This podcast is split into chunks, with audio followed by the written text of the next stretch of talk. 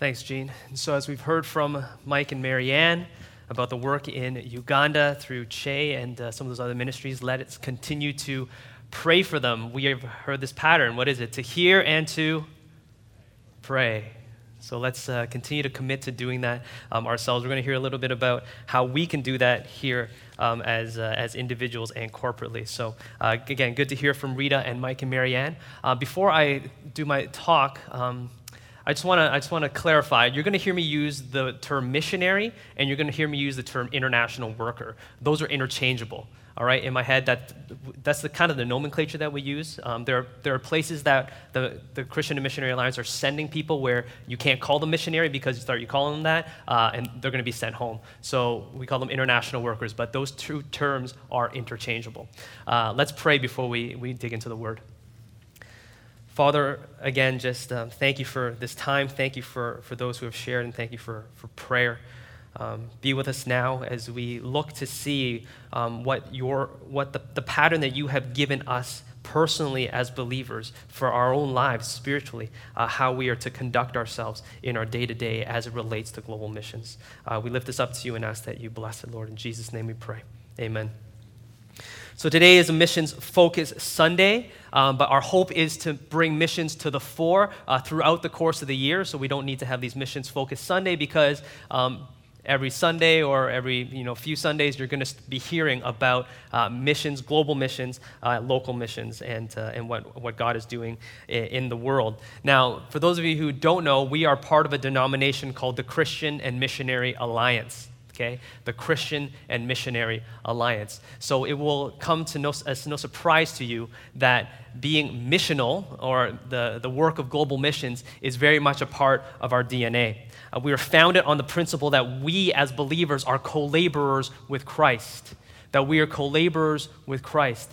That when God adopted us into his family, when he said, You there, you there, come into my family, and he called us his own, in that same way, we are part of the work that He is doing in the world, the, the, the, work that Christ has done for all of us. We take part in it. And so we are co laborers with Him as part of, uh, of His mission in the world. Uh, his mission in the world then is our mission. His mission is our mission, both on a corporate level as a church, okay, here as a local congregation, but worldwide as well, but individually. We all have a part in the mission that God calls us to. His mission is our mission because God's heart is there.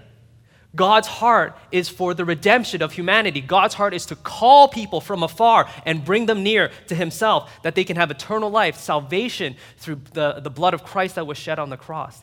This is what God desires for you personally and for everyone in the world that none should perish, but that all would have everlasting life, that all that would come to repentance. So God's heart beats strong for global missions. And to know God is to have his heart. To know God is to have his heart. And we talked a little bit, we touched on this last week when we talked about sanctification, that, that, pro, that progress or the, uh, the process of sanctification is the way the, the believer, when we come into God's family, to be made uh, more like him, to be conformed more to the image of his son, which is to, to, to have his heart more and more, to love the things that he loves, to hate the things that he hates. And so, this going God's way as legitimate children of God to, to be followers of Jesus Christ is to be on mission with him, to have a heart for the things that he has a heart for in the world, which is to see everyone come to repentance, to see everyone come into the fold those who would profess God, uh, profess Christ as Lord. Uh, J.I. Packer, who's a theologian and a writer, he, about 20 years ago, I, I first encountered his book, Knowing God. I think many of you would probably have read it at some point. There was this sentence that he, he said that has stuck with me for the last 20 years. He says this He says, The believer is and must be emotionally involved in the victories and vicissitudes of God's cause in the world the believer must be emotionally involved in the victories and vicissitudes of God's cause in the world. What excites God ought to excite us. Okay? What um, angers God ought to anger us. And what, does, what, what is God excited about? He's excited when people come to know Him. What is He angry about? He's angry when that word is stopped and, and we're not doing that. So, where is God in this? We want to have God's heart. If you love God, you are going to love the things He loves. There's really no negotiating that. Think about the relationships that you're in, the love relationships that you're in. I talk, I talk to my kids. My kids love loom bands. How many of your kids love loom bands? Do you know what I'm talking about? This, I'm not the only one, guys. Come on. If you have a child between the ages of birth and like 14, okay, you know what loom bands are. Now, because my kids are excited about loom bands, I'm excited about loom bands. I know it's crazy. I spent three hours making a loom band shark for my son. Who does that? But when you love someone, you are excited about the things they're excited about, and you love the things that they love. It is no different with God. He loves the world so much that He sent His only Son. We too ought to love the world if we say we love Him. And so that is what it is to have God's heart. If you'll turn to me to Luke chapter 10, verses 1 to 2, this is where we're going to look at the text. Luke, the book of Luke, chapter 10, verses 1 to 2. You can turn, you can uh, not turn if you don't have a Bible, but if you have a Bible, turn to it. If not, just turn on your smartphone. Scroll to it, which is what, will be, what you can do. We're going to look at this, and this is, uh, this is Jesus speaking to his disciples. It's a very interesting time because he's done about a, a bunch of teaching, and he says, after this, he does something really neat. After this, the Lord appointed 72 others and sent them on ahead of him, two by two, into every town and place where he himself was about to go. And he said to them, The harvest is plentiful, but the laborers are few. Therefore, pray earnestly to the Lord of the harvest to send out laborers into his harvest. So, as it pertains to world missions, we see a, we see a certain pattern here. Number one, Jesus appoints those to go ahead of him, he sends them. Okay? So, all the international workers that are working with the Christian Missionary Alliance, they have all been sent. There is a rigorous process by which they go through in order to be sent. But there is indeed, mark my words, ascending. There is a call. There is a sense that they are going to go. And what are they going to do? They are going before Christ to prepare the way for him. Because, mark my words, Christ is going to those places. And he is simply saying, Go ahead of me where I am about to go and proclaim my name. So Christ appoints people the same way that we commission, and you're going to hear from Mary Lou and Sharif in a moment, commission people to, and, and send them out into the world to do the work the same way that Christ has sent people out to do the work ahead of him, where he himself is about to go to proclaim his coming. And he says this the harvest is plentiful, but the laborers are few. The harvest is plentiful, but the laborers are few.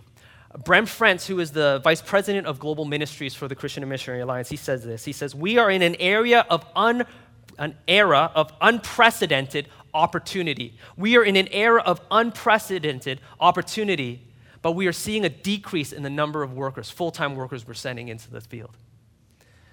When Mary Lou and Sharif and I got together on Monday to talk a little bit about um, what's going to happen up here on stage a little later, uh, Sharif was uh, telling me about just in his part of the world, in Egypt, in, in the Middle East, um, this Islamic part of the world, where there's, there's unrest, there is a spiritual disillusionment, even, and there's just an openness of Muslims to hearing um, something other than what they've been taught. And so there's this, uh, there's this appetite for something, for, for a new and better way. And so there is this opportunity out there. The harvest is plentiful but the laborers are few. So, what is our response to that? Jesus says, Pray then, pray earnestly for the Lord of the harvest to send laborers out. Right now, there are about 440 Christian and Missionary Alliance churches in Canada. 440. Currently, we have 210 international workers being sent by the Christian and Missionary Alliance. There is less than one international worker for every two churches in Canada.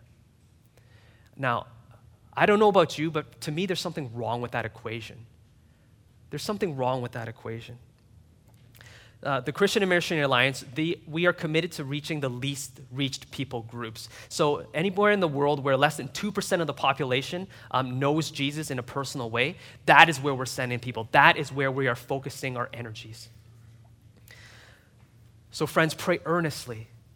The harvest is plentiful, but the laborers are, fi- are few. And we're trying to model that today, the way that we've been praying, um, the way we prayed for Rita, the way we prayed for the Boddings. We are trying to model this. Hear about the work and pray. Pray earnestly. God's heart is there, and He wants to mobilize people, and that takes prayer on the part of all of us. And the funny thing is that, um, you know, out of all of you here, out of all of you here, chances are very few of you um, will be called to a life of full time missions. That's just not going to happen for you, okay? Um, most of you probably don't want it, which is fine. Nothing wrong with that.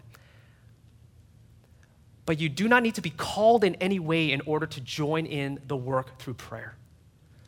Prayer is just the baseline of what it is that we can do to participate in the work of global missions. You don't need to go overseas to participate in global missions. You don't even need to leave your home. All you have to do is get on your knees and participate through prayer. Lift up the needs. So we're going to try to we're going to try to do that as a church. We're going to try to keep you informed. We're going to try to bring to your attention the things that we need to pray about around the world that God is doing. Okay? So I'm going to ask you if we commit to inform you, will you commit to pray? Can we do that together as a church? Can I get an amen? Thank you. Pray. Hear and pray. That is what we're going to do. Bayview Glen has a rich history of being a sending church. Since we joined the, the Christian Missionary Alliance, we have faithfully championed global missions. We have, as a church, mobilized missionaries, mobilized international workers. Uh, a couple weeks back, uh, Jerry and Dorothy Hogenberg were here. They are homegrown missionaries. Jerry was the first youth pastor of Bayview Glen Church.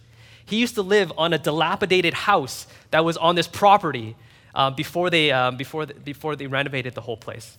And, um, and so he was the first one. Uh, Dorothy, just uh, uh, her parents grew up here and faithful member of, of Bayview Glen. Uh, Jerry and Dorothy are now uh, regional developers uh, for the Silk Road region and, and making a huge impact for the kingdom. Um, who else have we mobilized? we've mobilized people like Warren and Debbie Reeve. Warren is a pastor in Kuwait at the International Church and the Lighthouse Church there. Uh, people like uh, Keith and Barb Murley, who, as uh, you know, after retiring from the teaching profession, spent many years in Russia ministering uh, to the people there as, as, a, as a call, as a um, as an act of obedience to where God was leading them to world missions. And so Bayview has this heritage of being a sending church, but that, that has waned in recent years. Um, and we hope to be able to do something about that. Uh, we've been faithful in our missions giving, giving to the Global Advance Fund, which um, supports all of our missions workers around the world. Uh, many of you have been very faithful to missions giving, so thank you for that. Um, we have a women's missionary prayer group that has been meeting faithfully every single week um, for I, I don't even know how long, but they pray every week through all of the needs of our missionaries um, and of our international workers. A, a group of, of, faithful women that have been doing that, uh, just so encouraged um, uh, by their commitment to praying for world missions, something that we can all participate in. So, what ultimately is the goal here? What are we trying to accomplish here at Bayview Glen as it pertains to world missions, as it pertains to each and every one? How is it relevant to each and every one of us personally? We want to increase our mission mindedness. And so basically, what that means is that as you go about your daily life, as you live out your lives more authentically for Christ day by day, that um, God's mission in the world will come into your consciousness. all right, will come into your mind more and more often. That your mind will be turned to think of those things. Okay? And so we as a church commit to informing you about that. We would love to increase mission mindedness on all levels. Okay?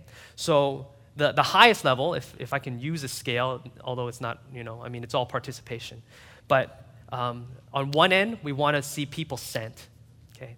And so I'm going to say this if you've ever had an inclination, if, if, if God has ever stirred in your heart in any way, shape, or form, say, you should try missions, I would say don't squash that, okay? Don't dust it under the rug. Pray about it, seek God's will in that, all right? The harvest is plentiful, but the laborers are few. We want to send you into the field if God is moving in your heart that way. Um, if you're not sure where to start, come and talk to me. I would love to help you out. Just give me a call um, here at the, the church, send me an email. Love to walk you through that process of just kind of discovering if that is where God is leading you. Um, locally, a bunch of different ways that you can participate locally. Um, at Attawapiskat through our, our um, uh, food and clothing drives. Um, Toronto Alliance Church, we go there on every fifth Saturday when there is a fifth Saturday in the month uh, to support their um, community, uh, community dinner that they have for the um, kind of the down and outs in downtown Toronto. ESL program, uh, a great way if you have a teaching gift, you want to be involved in that. Uh, we have over 300, 300 people sign up for ESL, and we are teaching them with the biblical curriculum, uh, which has been great and seeing a lot of people, a lot of fruit coming out of that ministry. So there's a lot of different ways that you can participate locally in, in, in missions as well. Um, you can do that through giving, through your finances, again, through your regular giving. Uh, and then lastly, of course, through prayer. Um, if I can emphasize anything today, and if you have not already heard it, it is pray, pray, pray, pray earnestly for the work. Now, we have a, we have a missions committee and this missions committee, again, has been very faithful in, in trying to bring to the fore um, the idea of missions. However, um, you know, not just here at Bayview Glen, but really across this continent, um, interest in missions has, has begun to wane. And so we're, we're trying to figure out how do we how do we reorganize ourselves? How do we restructure ourselves in a way that will facilitate missions mindedness here at Bayview? And so, what we're doing is we're changing some of the things that we are doing. Okay? Now, let me, let, let me assure you that we are changing our organization. We're not changing the way we dispense with our funds. Okay? Um, that's not happening. So, uh, you know, if you give to our missions, all right, um, the same portion that goes to the Global Advance Fund will continue to go to the Global Advance Fund, okay? This is simply a reorganization in structure, uh, a reorganization in function. So there's three ways that we're doing that. One, uh, we're going to continue to advise the pastoral staff on how to dispense with the missions budget, all right? Pretty, pretty simple stuff. And the two really new ways that we're, we're starting to develop is in the area of short term missions. Now, I'm looking out here and I can see the faces of many of you who yourselves have engaged in short term missions on your own, own initiative. Um, as a church, we just want to acknowledge that and thank you um, for walking in obedience with God. I, I, can't name all of you, I don't want to miss, um, miss any of you, but you know who you are. And I'm just so grateful for all of you for, for heeding God's call to go into the world to do the work that He has called you to. But we, as a church, as Bayview, we want to start developing and creating our own short term missions opportunities.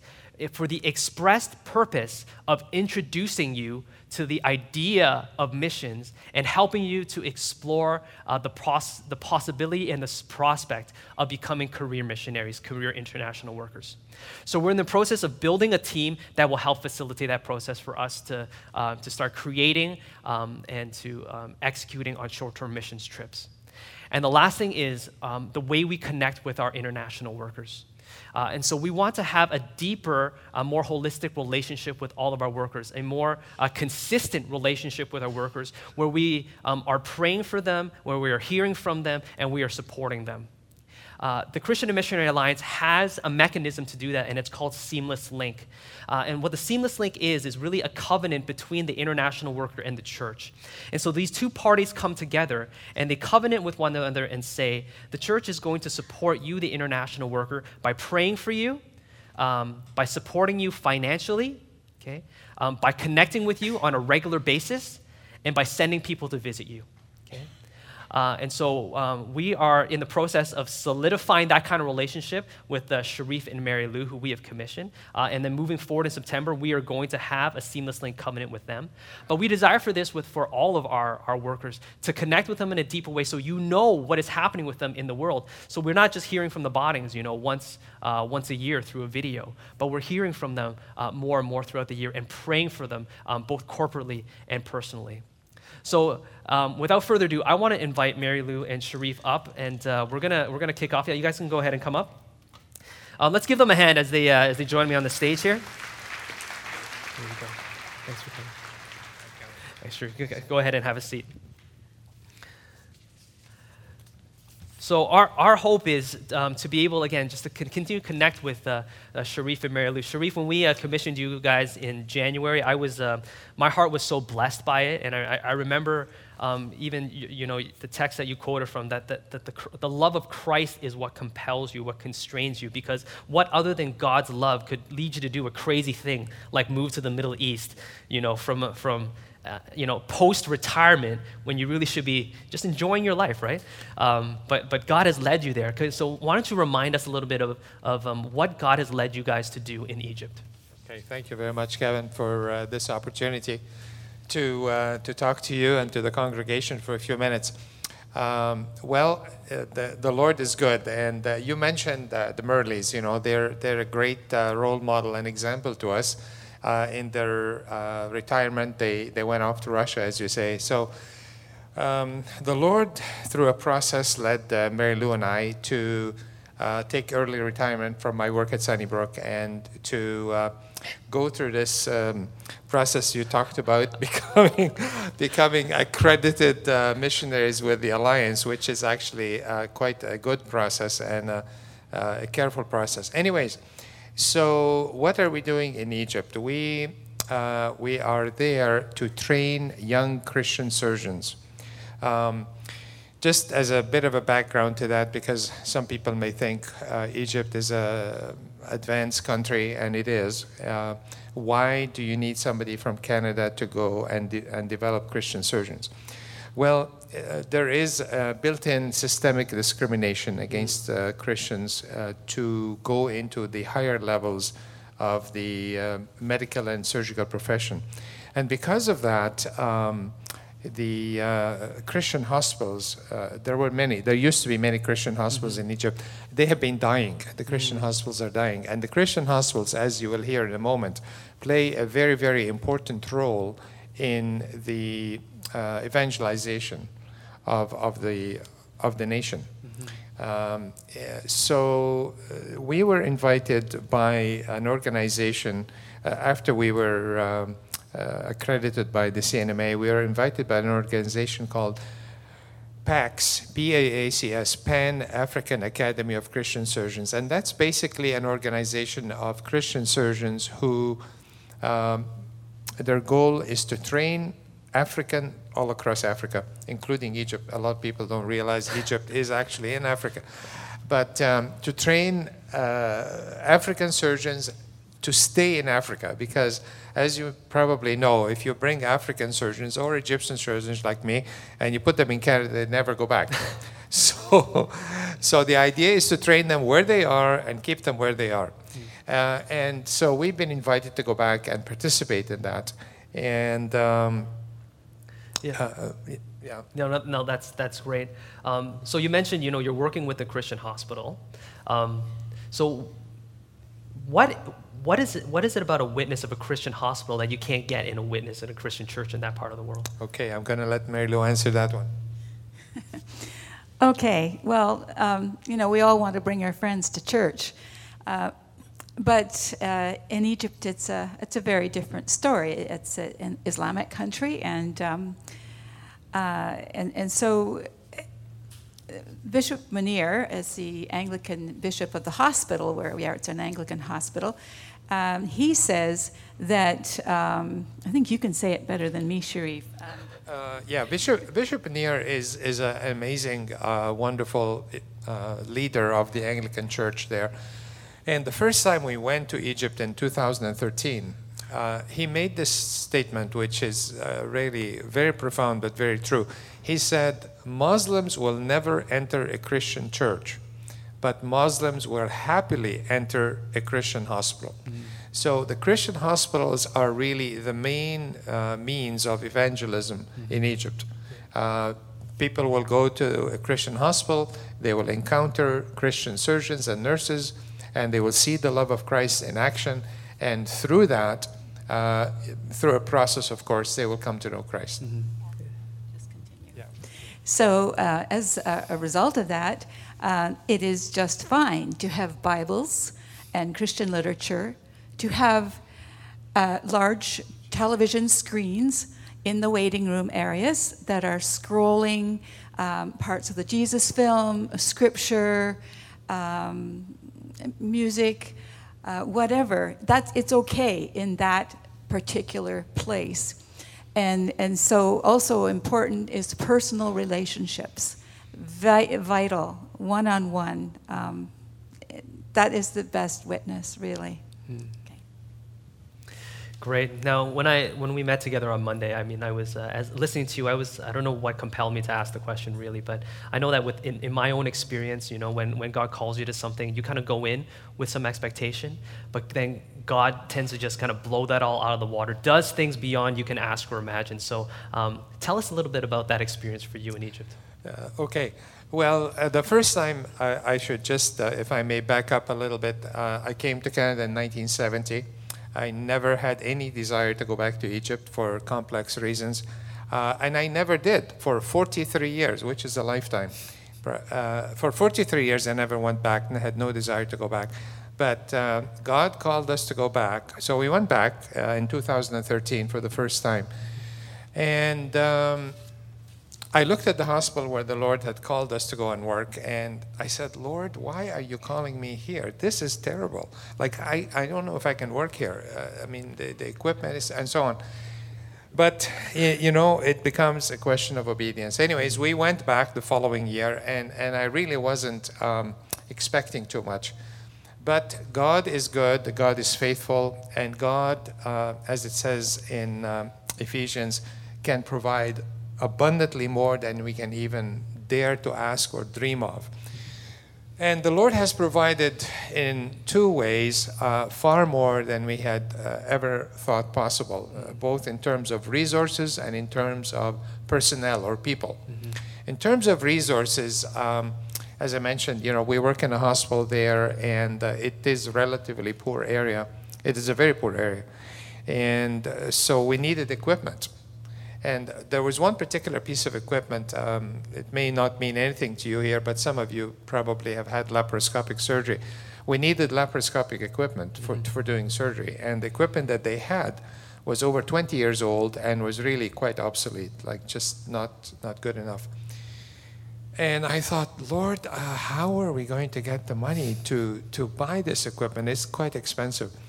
And uh, unbeknownst to me at the time, somebody had made a, a, a, very big and generous donation to our missionary fund with the Christian Mission Alliance and head office here.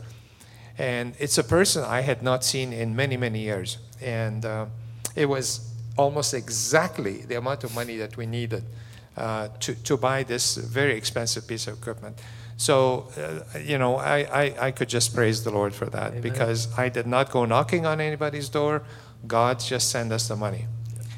The second area in which the Lord has provided enormously was through people. And um, again, when we started working there, it was just Mary Lou and myself and David Thompson and his wife, the four of us. And uh, just as Rita said, and others have said, um, the, the, the, work is plentiful, but the harvest is plentiful, but the workers are few. Was just four of us. And a huge, big uh, need there, a lot of a lot of need. And unbeknownst to us, again, uh, you know, probably as a result of our prayer. I shouldn't say probably, but I wasn't. We weren't specifically praying for this person. We didn't know who this person was. But this lady came to us from Venezuela, not Canada, where I come from, not the U.S., where he comes from, Venezuela. She came to us from Venezuela, and uh, as a nurse, and we just thought she's just a nurse. But um, it turns out that this lady is an unbelievable evangelist. Like, she has really the gift of evangelism. She's amazing. She can engage with people. Uh, she would just go to the waiting room and just be able to talk to, to these patients. Anyways, uh, t- I'll tell you a quick story. Um, just before I came here uh, to Canada this time in July, we had a patient. We were operating on this woman, uh, and she was extremely anxious. She was very scared. She was almost in tears. And we were about, the anesthetist was about to put her to sleep, and uh, she was just kind of shaking like this. And so I was holding her hand uh, because she wanted somebody to hold her hand, and I was just standing there. So, but I needed to get scrubbed, you know, wash my hands and get to work and start operating. And I, I, I was trying to let go of her hand, and she was hanging on to me. So I said to Eloisa, the name of the, the nurse from Venezuela, I said, Eloisa, can you please come and hold this patient's hand here so I can get to work? So she came, she held her hand, and the patient went to sleep, and we did the surgery. Everything was fine. The next day, Eloisa went and um, visited this lady. And uh, Eloisa, as I said, uh, is an amazing evangelist. She had, and I didn't even know she had this, she had the Jesus film in Arabic on her cell phone. And so she went to uh, the patient and uh, had the cell phone like this and started showing her the Jesus film. And while she's doing that, the husband, and I just have to tell you a little bit about the husband. The husband was over six feet tall. He had, actually, the day before, he was quite mad at the hospital and at all of us for a certain reason. And, and he's a scary guy, he's a butcher, you know, so we were just afraid he might have a knife in his, in his pocket, in his galabeya. Anyways, we, uh, he said, What are you guys doing? So uh, Eloisa showed him, and, uh, and then amazing, and this can only be from the Lord. Uh, he said, Oh, well, this is very interesting. Why don't you come to our house and show it to us on the big screen TV, and, and we would like to see it? So Eloisa went on Sunday, the following Sunday, and showed them the Jesus film in Arabic on their big screen TV.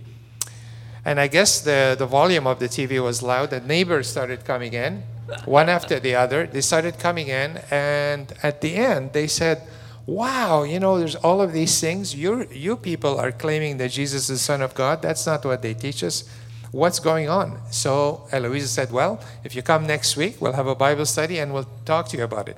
So you can see how, from just a simple thing, this is uh, uh, proving the point that there's no way that we could have gone to this butcher's shop and spoke, uh, told him, We're going to show you the Jesus film. Yeah. But you see how the Lord opens the door through, uh, through the hospital. Mm, amen. So thanks so much for sharing that, guys. How, how are ways that we can pray for you as a church? Okay, there are many ways. Um, for me, uh, I don't really know exactly what I'm going to be doing when we go back. Uh, we leave here October the 19th of this year. And uh, when we went in January, I thought I was going to be teaching ESL. I mean, I was teaching ESL here at Bayview Glen for 10 years, and uh, God had another plan. I ended up being a project manager, uh, lo- making sure that our apartments were being correctly built. And, um, and, and so I, I did something totally out of my comfort zone. And so I don't know what God has in mind. He has a sense of humor, obviously. Uh, a woman among Muslim men working on top of the hospital. Uh, so we'll see what God has in store. Please pray about that for me, that I will recognize and know what it is He asked me to do. I need to work on my language some more. Yes. Uh, earlier I said sabaher, uh, which means good morning, and salem, um, peace upon you. Uh, so those are just a few simple greetings that I have learned. I have a long ways to go. Pray for me that my vocabulary will be increased. Um, and also, uh, my understanding of the culture will improve as well. Very important. Thank you. Uh, for me, in terms of uh, praying for me, well, first of all, I have to uh, thank the Lord that I was able to get an Egyptian passport, which is a small miracle in itself. because this way now I can go in and out of the country without a visa Mm. and without the complications. As you say, uh, as you said, Kevin, before, I cannot be called a missionary there. Uh, we are called international workers. I'm basically a doctor working in the hospital. Um, so I'm thankful to the Lord for that. But the other um, thing that, that I need is a medical license. So I have been practicing there uh, for the last six months. Uh, now, not illegally. I'm not a quack doctor. I am a real doctor. But I've, I've been practicing under somebody else's license, which is very ironic because the person under whose license I'm practicing uh, comes and asks me questions because he, he feels I have more experience than him. So it's kind of funny, you know, it, it's a bit of a joke. But, but uh, all kidding aside, I do need my own license so that uh, uh, I can practice with, with freedom. So, and there's a lot of red tape, and, and we're working on it. It's been six months, and uh, we still haven't solved that one. Uh, so, for a medical license, the other, the other area uh, for me is adjustment. Uh, yes, I can speak the language, but uh, as I mentioned before, I, sp- I worked at Sunnybrook here for many years as a specialized surgeon in, in one area of surgery, and now I go there, and because of the, the, the fact that there are not too many surgeons, I have to do things that are, um, how shall I say, I learned 30 years ago. So uh, I, I, I have to uh, adjust to the new uh, increased scope of my practice, and uh, I need God's grace for that. Uh, and just to adjust to the culture, because again, even though I was born there, I've lived most of my life here, and my thinking is Canadian or Western. And the, the Eastern mentality is very different. And I've been accused even there that uh, I'm thinking like a Canadian. So uh, I, uh, when I go there, I have to kind of adjust to the, the way of do, doing things with, with the locals. Yeah. And uh, also the, the growth of the program as Yes, well. Yes, the growth of the program, and for we have two sur- uh, two surgeons we are training right now, Mm-hmm. uh, Shadi and Nair, and uh, we hope to to accept two new um, two new uh, candidates next year. So each year we'll take two two new ones, and hopefully after four or five years we'll start graduating them. Great, awesome. All right, I'm going to invite uh, Wilbert Smith to, uh, to join us here on stage. If uh, Wilbert's going to take a moment to pray for uh, Sharif and Mary Lou. Uh, Wilbert is a faithful prayer warrior here at Bayview Glen, so glad to have you up here. Let's pray together. Let's join our heads and hands and pray. Father, we just thank you so much for Dr. Hannah and um, for Mary Lou, Lord, and for their answering the, the call to go to this country, Lord, where there is a lot of unrest. They have left a peaceful country, Heavenly Father, behind. They have left their retirement behind, and they have uh, decided to follow you and to follow the instructions that you have given them to serve in this, uh, in this mission, this program. So we pray for them, Heavenly Father. First, I want to pray, Heavenly Father, for their health. I pray that you'll keep them strong, Heavenly Father. Give them all the health that they need so that they can uh, pursue this ministry that is so um, demanding on them. So I pray for Dr. Hannah, especially, Lord, that uh, you would be with him and give him all the knowledge and wisdom that he needs to perform these operations, Heavenly Father, and to train these young doctors. I pray that I mean, bringing uh, physical healing into people's lives, the truth is that they will also bring uh, uh, spiritual healing into many lives there. So I pray for his um, practice, Heavenly Father. I also pray for his medical uh, certificate, that he, his license that he needs to have. We pray, oh God, that you would open a way that this would be. Um, would be approved very shortly and that he would have the license to practice. We pray for his adjustment to the culture as well. Uh, he was uh, born in um, Egypt but lived away from Egypt for so many years. And I pray, oh God, that uh, he will adjust to the culture there, that he'll be able to relate to the people as you want him to relate, Heavenly Father. I pray that he'd also get help from abroad. They need more doctors there to train the doctors um, in Egypt, and I pray, Lord, that you'll call out people from either Canada, the United States, to, to, to go to Egypt. Uh, to help in this mission. We pray for Mary Lou as well, Heavenly Father. You know that uh, she's a project manager now, Lord, but we pray that um, you would um, answer her call as to what she needs to do, Heavenly Father, uh, to serve you in that country. We pray that uh, you'll bring good friends around her, Arabic friends who can um, um minister to her in a sense, uh, br- uh, bring friendship to her. And I pray, Lord, that through them uh, she would learn the language as well. So bless her in that respect as well, Heavenly Father. I pray for this couple, Lord, that you'll continue to walk with them, give them all the knowledge and all the wisdom they need to pursue this ministry. Finally, Lord, I want to pray for their children who, who they have left here in Canada, their children and their grandchildren. This is the time of this, the stage in their lives when they should be with their, their children and grandchildren but they have left this Heavenly Father to uh, be obedient to your call. So we ask you to bless them, protect their children here. We pray that the children will grow up also to be close to Almighty God. Mm. Bless this couple, Heavenly Father, and uh, help them to walk faithfully with you. For we ask all these things in Jesus' precious name. Amen. Amen. Amen. Thank you, Wilbur. Thanks, Sharif. Thanks, Thanks Mary. Thank you. So, what's the pattern? We hear and we hear and we. Okay, until I get full participation, I'm not going to stop doing this, okay? We hear and we. Okay. Guys, how else can we participate? I talked about the, uh, the restructuring of the, uh, the missions mobilization team. Um, if the idea of um, planning and um, putting together a short term mission trip, if that excites you, come and talk to me. We want you to be part of our team. Uh, if the idea of connecting with an international worker uh, in a personal way, uh, emailing them, Skyping them, um, getting to know them, um, praying with them, supporting them, if that excites you, come and talk to me. We want you to be part of our team. Uh, the last thing is there is an opportunity that just came to us. It's a bit of an emergency, but it doesn't.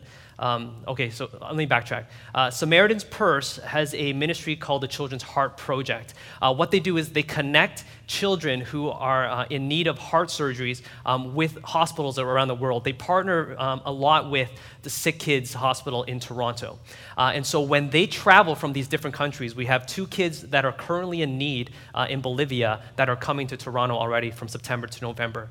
Uh, when they come, what they want to do is connect them with churches and connect them with families who can host them. So this is a, typically a six to an eight week commitment.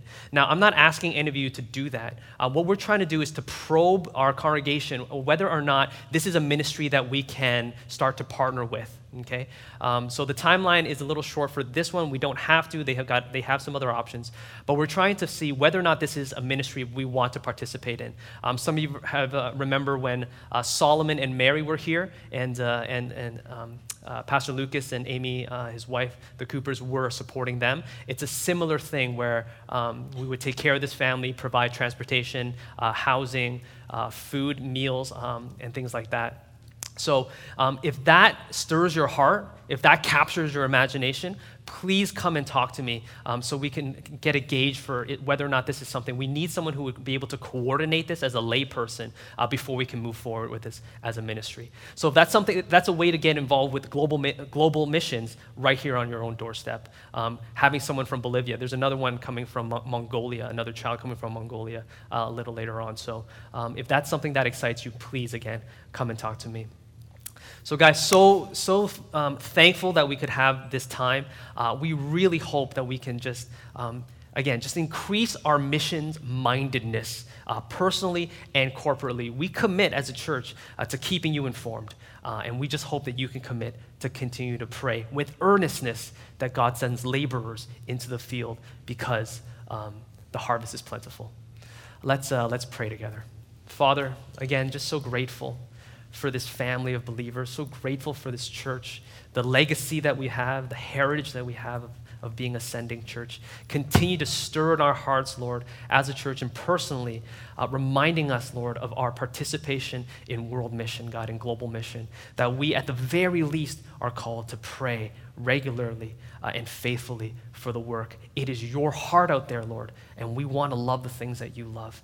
Give us big hearts for the lost in the world and for us to, to lift them up to you in prayer.